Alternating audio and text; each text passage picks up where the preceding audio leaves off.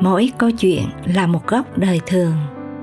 Ước ao bạn sẽ tìm thấy những bài học ẩn chứa trong từng câu chuyện mà hạt muối muốn được chia sẻ cùng bạn.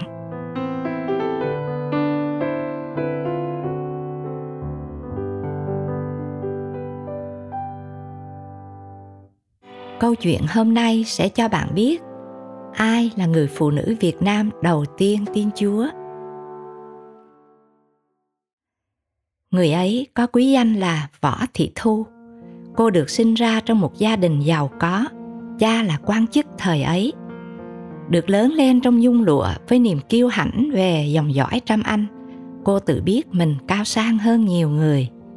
Ngày ấy, những người dân bình thường sống trong những căn nhà nhỏ bằng tranh, vách đất, nhưng cô được ở trong một căn nhà xây bằng gạch, rộng rãi, khang trang, có người hầu kẻ hạ. Đến tuổi đi học, cô được gia đình đưa đến nhà của một ông giáo. Tại đó, cô có cơ hội tiếp thu nền học vấn mà chẳng mấy ái nữ thời ấy có được. Năm 18 tuổi, cô kết hôn với một quan lại khoa bảng, quyền cao chức trọng và đương nhiên người ta gọi cô là quý bà. Nhưng rồi thời thế đổi thay, chiến tranh cùng nhiều nguyên nhân khác đã dẫn gia đình quý bà vào cảnh khó khăn. Nhưng chính trong thời điểm u ám đó, Đức Chúa Trời lại có chương trình tốt đẹp dành cho cuộc đời của người phụ nữ này. Đó là mùa thu năm 1913. Nữ truyền giáo Grace Heisenberg, phu nhân của giáo sĩ Kermann, sang Việt Nam. Bà cần tìm một cô giáo dạy tiếng Việt để có thể đáp ứng với vô vàn công việc Chúa lúc bấy giờ.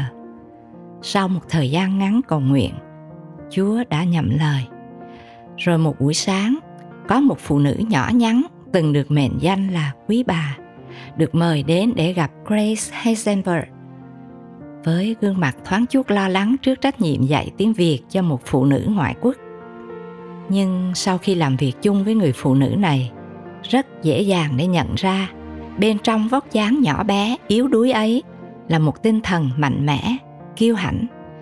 Chính điều đó đã giúp bà vượt qua bao sóng gió trong cuộc đời. Ngày tháng trôi qua, những rào cản về màu da, ngôn ngữ, văn hóa không còn là trở ngại trong mối quan hệ thầy trò. Hai phụ nữ thân thiết với nhau, đó là thời gian tốt đẹp để những câu chuyện kỳ diệu, mới mẻ trong Kinh Thánh bắt đầu đi vào lòng người phụ nữ An Nam. Thật tự nhiên, như một đóa hoa nở ra dưới tác động của ánh nắng mặt trời ấm áp, bà đã mở lòng ra để tiếp nhận tình yêu của Chúa Giêsu. Sự kiện này đã đưa bà đến với những trải nghiệm tuyệt vời trong đời. Một ngày kia, đôi mắt của bà vốn đã yếu, nay tuổi tác càng làm cho nó tệ hơn mỗi ngày. Đến nỗi, bà không thể đọc được chữ và ảnh hưởng rất nhiều đến công việc. Lòng khát khao được kinh nghiệm một Đức Chúa Trời quyền năng. Với đức tin đơn sơ, bà đã nhờ nữ giáo sĩ Kedman cầu nguyện cho mình. Và điều kỳ diệu đã xảy ra. Bà được Chúa chữa lành hoàn toàn. Bà ra đi và làm chứng điều này khắp nơi, từ bạn bè cho đến thân tộc của mình. Từ đó đức tin bà mạnh mẽ và trở thành cộng sự đắc lực bên nữ giáo sĩ Kedman. Khi đi thăm viếng nhà dân, bà đã hết lòng giúp đỡ để có thể truyền đạt những câu chuyện Kinh Thánh và lời Chúa cho người dân được nghe. Tháng 10 năm 1914, bà là người phụ nữ Việt Nam đầu tiên nhận thánh lễ Báp-têm. Phải rất can đảm và vượt qua bao nhiêu trở ngại bà mới có được điều này. Con rể đã đuổi bà ra khỏi nhà vì cho rằng bà đã làm điều sai trái, không chịu thờ cúng ông bà, tổ tiên. Vốn là người phụ nữ giàu tình cảm nên bà rất khổ tâm khi phải rời xa con gái và cháu ngoại. Bà đã rơi nước mắt trong những ngày này. Thế nhưng, bà vẫn chấp nhận vác thập tự giá để theo Chúa. Bà hết lòng yêu Chúa và muốn được phục vụ Ngài. Bằng lòng sống trong một căn phòng nhỏ dành cho người giúp việc tại phía sau khu nhà truyền giáo. Bà đã rời xa gia đình, thân tộc, nhưng lòng được an ủi và thỏa vui vì bà đã có Chúa. Bà bắt đầu công việc của người gieo giống, sát cánh cùng đoàn truyền giáo đi thăm viếng, chăm sóc và rao giảng về ơn lành của Chúa Giêsu. Thật chẳng dễ dàng để đem lời Chúa đến những ngôi nhà kín cổng, cao tường, nặng đầu óc phong kiến vào thời ấy. Nhưng thật lạ lùng vì cách Chúa đã sử dụng bà.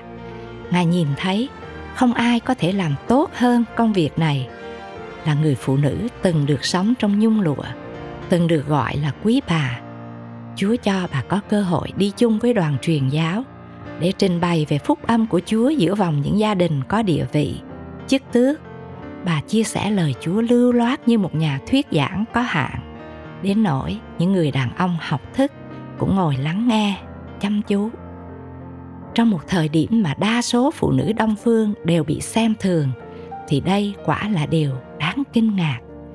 Tuy nhiên, vì quá mới mẻ trong Chúa nên đôi khi bà cũng nhân cơ hội này tỏ cho họ biết những nơi cao trọng mà mình quen biết hoặc về dòng dõi quý tộc của mình. Dù không phù hợp với sự khiêm tốn của những người phục vụ Chúa, nhưng trên một phương diện khác, nó cũng có tác dụng vì khiến mọi người nể trọng và chú ý lắng nghe. Đó là câu chuyện được phu nhân của giáo sĩ Kedman ghi lại trong tuần san Alliance Weekly vào ngày 1 tháng 5 năm 1915. Bạn thân mến, hạt giống đầu tiên ấy đã được gieo ra trên mảnh đất khô cằn với muôn vàn khó khăn. Dù vậy, có thể đã sản sinh ra được 100 hoặc 60 hoặc 30.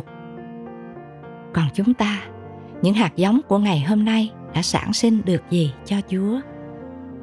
Lời Chúa có chép trong sách Roma đoạn 10 câu 15 phần B rằng: những bàn chân kẻ rao truyền tin lành là tốt đẹp biết bao. Nguyện bàn chân của mỗi chúng ta cũng sẽ được kể là bàn chân tốt đẹp trong mắt Chúa. Thân mời chúng ta cùng cầu nguyện. Lạy Cha từ ái của chúng con, xin Ngài ban cho chúng con tấm lòng mạnh mẽ và dạn dĩ để nói về Chúa cho những người chưa biết đến Ngài. Nguyện Thánh Linh Chúa giúp mỗi chúng con sẵn sàng trở thành người gieo giống đẹp lòng Ngài. Con cầu xin trong danh Chúa Giêsu Christ. Amen.